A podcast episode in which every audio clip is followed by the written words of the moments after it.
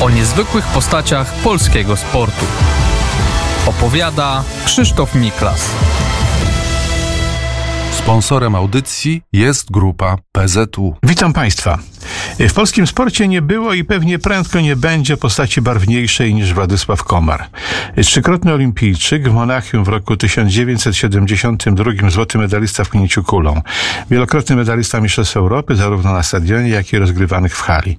Obdarzony wspaniałymi warunkami fizycznymi próbował i to z powodzeniem uprawiania różnych dyscyplin sportu, ale w końcu postawił właśnie na pchnięcie kulą. O, gdyby tak szukać pierwowzoru Władysława Komara w historii lub w literaturze, to pewnie można byłoby stwierdzić, że łączył w sobie przymioty trzech bohaterów sienkiewiczowskiej trylogii. Andrzeja Kmicica, Longinusa Podbipięty oraz Imć Onufrego Zagłoby. A pozostając w sienkiewiczowskich klimatach, to miał też w sobie co nieco z Ursusa z Quo którego zresztą kiedyś zagrał. Władysław Komar zginął w wypadku samochodowym na drodze między, między Zdrojami i Szczecinem razem ze swoim przyjacielem, mistrzem i wicemistrzem olimpijskim skoku otyżca Tadeuszem Ślusarskim 17 sierpnia 1998 roku. Na początek nieco historii. Ród Komarów, pieczętujący się herbem Komar, był jednym z najzacniejszych polskich rodów na Litwie. Przekazy twierdzą, że dobra ziemskie otrzymali od Władysława Jagiełły po bitwie pod Grunwaldem. Zachowały się też pisma kierowane do Komarów przez Jana Kazimierza czy Michała Korybuta Wiśniowieckiego. We wszystkich pokoleniach Komarowie wyróżniali się posturą. Byli wysocy, pięknie zbudowani i zawsze dbali też o wysoką kulturę agrarną w swych majątkach. W połowie XIX wieku w Rogówku po litewsku Ragówienę, gdzie była ich rodowa siedziba, niedaleko Kowna, zbudowano piękny, duży pałac. Wokół rozpościerał się park. Dziad naszego mistrza olimpijskiego, Konstanty zimą, gdy miał nieco wolnego czasu, jeździł po nauki w zakresie rolnictwa do Berlina, a syna pierworodnego, Władysława, który miał przejąć pani majątek, na studia agrarne wysłał do Brukseli. Władysław miał też zacięcie sportowe. Reprezentował barwy klubu Polonia Kowno. Na arenie międzynarodowej reprezentował Litwę jako Władysława Skomaras. Startował nawet z niezłym skutkiem w biegu na 110 metrów przez płotki na Mistrzostwach Europy w 1934 roku w Turynie. To były pierwsze w ogóle w historii Mistrzostwa Europy. I właśnie na stadionie sportowym poznał swoją żonę, Wandę Jasieńską, która pochodziła z Nakła, gdzie jej ojciec był dyrektorem cukrowni. Panna Wanda z wielkim powodzeniem startowała w rzutach, przede wszystkim w pnięciu kulą. Była trzykrotną mistrzynią Polski, czterokrotną rekordzistką Polski. Przyjaźniła się z medalistkami olimpijskimi, o których opowiadałem wcześniej, Marią Kwaśniewską, Jadwigą Wejsówną. Niewykluczone, że sama taką medalistką olimpijską by została, ale pchnięcia kulą nie było w programie Igrzysk 32 roku. Była natomiast druga na Światowej Olimpiadzie Kobiecej w 1931 roku we Florencji. Po wyjściu za mąż już oczywiście wyczynowo sportu nie uprawiała. W roku Igrzysk w Berlinie urodziła córkę, która dostała imiona Maria Beata, a w kwietniu 40 roku, gdy Litwa była jeszcze niepodległa, urodził się wielce oczekiwany syn, który po ojcu dostał imię Władysław i to on właśnie miał przejąć ten majątek. W czerwcu 40 roku, wypełniając zapisy paktu Ribbentrop-Mołotow, Litwę zajęli Sowieci, więc jak gdyby de jure Komarowie stali się obywatelami sowieckimi. Rok później na Litwę wkroczyli Niemcy. Przy czym Władysław Komar, biegle znający język niemiecki, dostał od okupantów pewną ważną funkcję, którą umiejętnie wykorzystywał w działaniach konspiracyjnych. Był w Armii Krajowej, uratował od niechybnej śmierci wiele osób, także narodowości żydowskiej, ale Niemcy o tym na szczęście się nie dowiedzieli. Ale on sam w 1944 roku został w bestialski sposób zamordowany przez bandę litewskich nacjonalistów. Jego żonie nie pozostało nic innego, jak z dobrze sfałszowanymi dokumentami przedostać się razem z małymi jeszcze dziećmi, ośmioletnią Marysią, czteroletnim Władziem w stronę Warszawy. Umieściła y, dzieci w zaprzyjaźnionym sierocińcu prowadzonym przez Urszulanki w Otorowie w Wielkopolsce. No, te, tym Urszulankom Komarowie wcześniej bardzo pomagali, więc tutaj nie było większego problemu. Y, tak często, jak tylko się dało, odwiedzanie dzieci były przez mamę. Y, tam w Otorowie skończyli szkołę podstawową. Władek przez całe życie niczym relikwie przechowywał książeczkę z Ewangeliami, dziełami, dziejami apostolskimi podarowano mu z racji ukończenia szkoły podstawowej przez przełożoną sierocinica Van, siostrę Józefę Leduchowską. Notabene bratanicę siostry Urszuli Leduchowskiej, beatyfikowanej przez Jana Pawła II w roku 1983, a kanonizowanej w roku 2003. Po skończeniu y, szkoły podstawowej Urszulanek Władek wrócił do mamy, no ale mówiąc kolokwialnie, klepali biedę. Kilkunastoletni Władek, niezwykle intensywny, zawsze był skory do wszelkiego rodzaju figli, psot, y, długo w jednej szkole zagrzać miejsca nie mógł. W końcu ukończył liceum ogólnokształcące w Pruszczu, znalazł się na wybrzeżu, przenosząc się do, do Trójmiasta, gdzie w Oliwie istniało wówczas studium nauczycielskie wychowania fizycznego. No i z Jerzym Klockowskim, także ze znanym oszczepnikiem, Władysławem Nikiciukiem prowadzili niezwykle bujne czasami, no nawet awanturnicze życie i całe szczęście, że nie skończyło się ono na sali sądowej.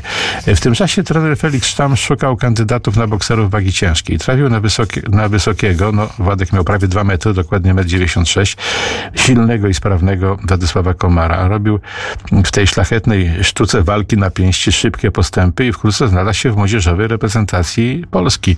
Miał do boksu wielki talent, ale też miał wielką wadę, która eliminowała go z uprawiania tej dyscypliny sportu, tak zwaną miękką, nazywaną też szklaną szczękę. Podczas meczu młodzieżówek po ciosie Włocha Mestegina na szczękę właśnie padł na ringu jak rażony piorunem i szybko wyleczył się z uprawiania boksu. Tym bardziej, że tę walkę oglądał na torwarze Witold Gierutto. Wspominałem o nim w poprzednich odcinkach. Wspaniały przedwojenny lekkoatleta, wicemistrz Europy w pięcioboju. O on namówił komandar lekkoatletykę. Trafił do wybitnego trenera Sławomira Zieleniewskiego. Najpierw w Stołecznej Skrze, potem w klubach gdańskich, Lechii, z którą zdobył też tytuł mistrza Polski w rugby i w Wybrzeżu. Robił szybkie postępy. W roku 63 uzyskał znakomity wynik w dziesięcioboju, prawie 6600 punktów, ale wiele punktów przynosiły mu właśnie rzuty, ale też na przykład skok z wyż, w którym skakał nawet dwa metry.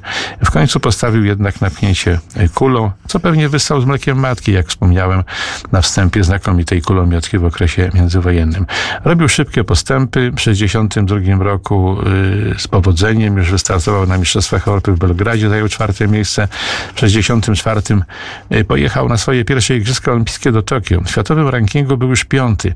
Optymiści wieszczyli nawet szanse medalowe.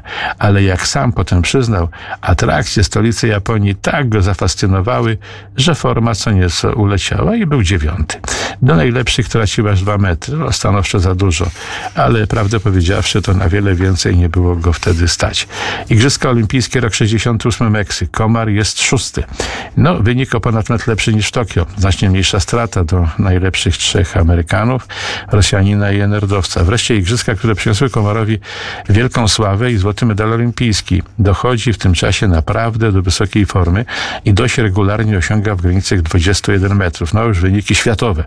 Z trenerem Januszem Koszewskim, którego w późniejszych latach miałem wielką przyjemność dość dobrze poznać osobiście, podobnie zresztą jak samego Władka, obmyślili chytry plan. Mieli przygotowaną nieco lżejszą kulę, którą podczas rozgrzewki Komar rzucał w granicach 22 metrów, czyli rekordu świata, nawet lepiej niż rekord świata. W konkursie życzał oczywiście już tą kulą regulaminową.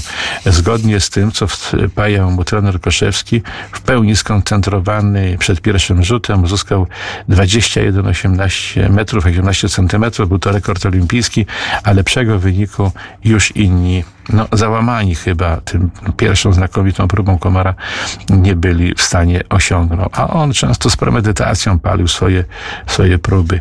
No po prostu tu wykazał się, mówiąc tak może nieładnie, dużym, dużym cwaniactwem.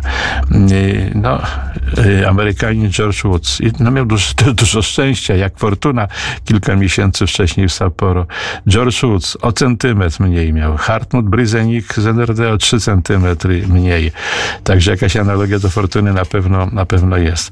Komar na podium nie krył łez wzruszenia. Przyznał potem, że to na myśl o swoim bestialsko zamordowanym ojcu, o strasznych, bestialskich siepaczach, którzy odebrali mu rodzinę i radość dziecięcych lat. Nie mówiąc o tym, że sowiecka władza wygoniła rodzinę komarów z ich gniazda, które budowali przez kilka wieków. Zaś ten potężny, prawie dwumetrowy, ważący 140 kg facet może wbrew pozorom, jak wspomniany Ursus się Stankiewicz Czoskiego Kwowadis miał też niezwykle wrażliwą duszę, o, o czym mało kto wówczas wiedział i, i raczej inni patrzyli przez, przez pryzmat tych jego różnych wyczynów pozasportowych. No a jeszcze trzeba dodać starty w halowych mistrzostwach Europy, których trzy razy był drugi, dwa razy trzeci. Można o nim opowiadać by godzinami. Podczas lat jego sportowej sławy krążyło na jego temat wiele plotek. Nie zawsze miały, nie zawsze były w zgodzie z prawdą, a szczególnie te plotki miały nasilenie, e, spotęgowały się na przełomie lat 60., 70., kiedy to jego żoną została Małgorzata Spychalska, córka marszałka Mariana Spychalskiego, w tamtym czasie przewodniczącego Rady Państwa. Niezbyt długo zresztą, bo po grudniowej masakrze zafundowanej Polakom przez tak zwaną ludową władzę na Wybrzeżu, Spychalski razem z Gomułką, kilkoma innymi prominentnymi działaczami został odsunięty od władzy. To małżeństwo nie trwało zbyt długo, tylko cztery lata.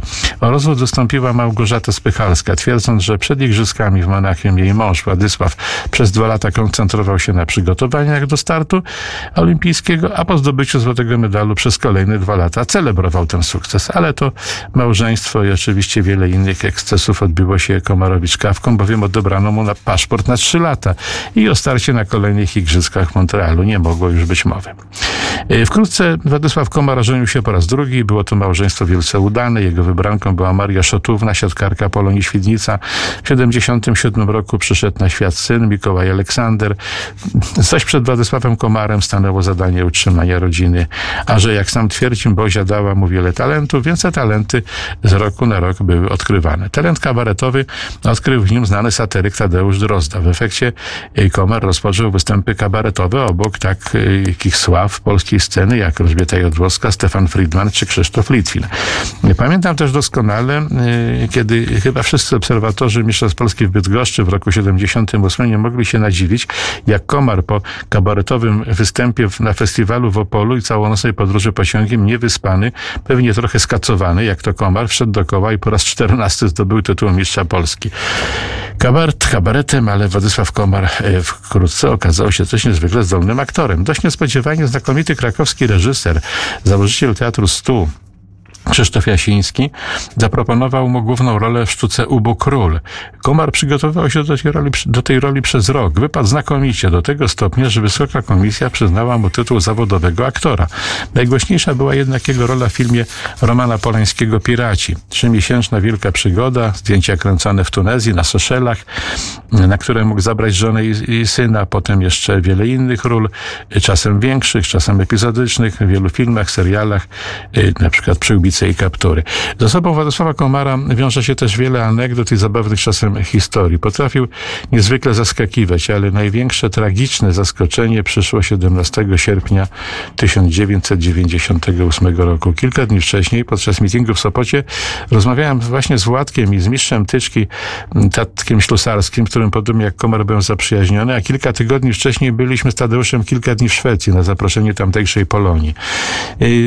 Tadek mi mówi, wiesz co, jedzie jedziemy teraz z Władkiem do Międzyzdrojów na zawody do Maminy, czyli do Bogusława Mamińskiego, a jak wrócimy do Warszawy, to mam dla ciebie fajne zdjęcia z tego naszego wyjazdu do Szwecji. Niestety ten powrót okazał się tragiczny. Obaj zginęli w wypadku na drodze między Międzyzdrojami i Szczecinem. Spoczęli razem na warszawskich Powązkach. Dla ich rodzin była to oczywiście wielka trauma, która z pewnością przyczyniła się do tego, że po kilku latach dołączyły do nich na Powązkach żony Maria Komar i Danuta Ślusarska. O niezwykłych postaciach polskiego sportu. Opowiada Krzysztof Miklas. Sponsorem audycji jest grupa PZU.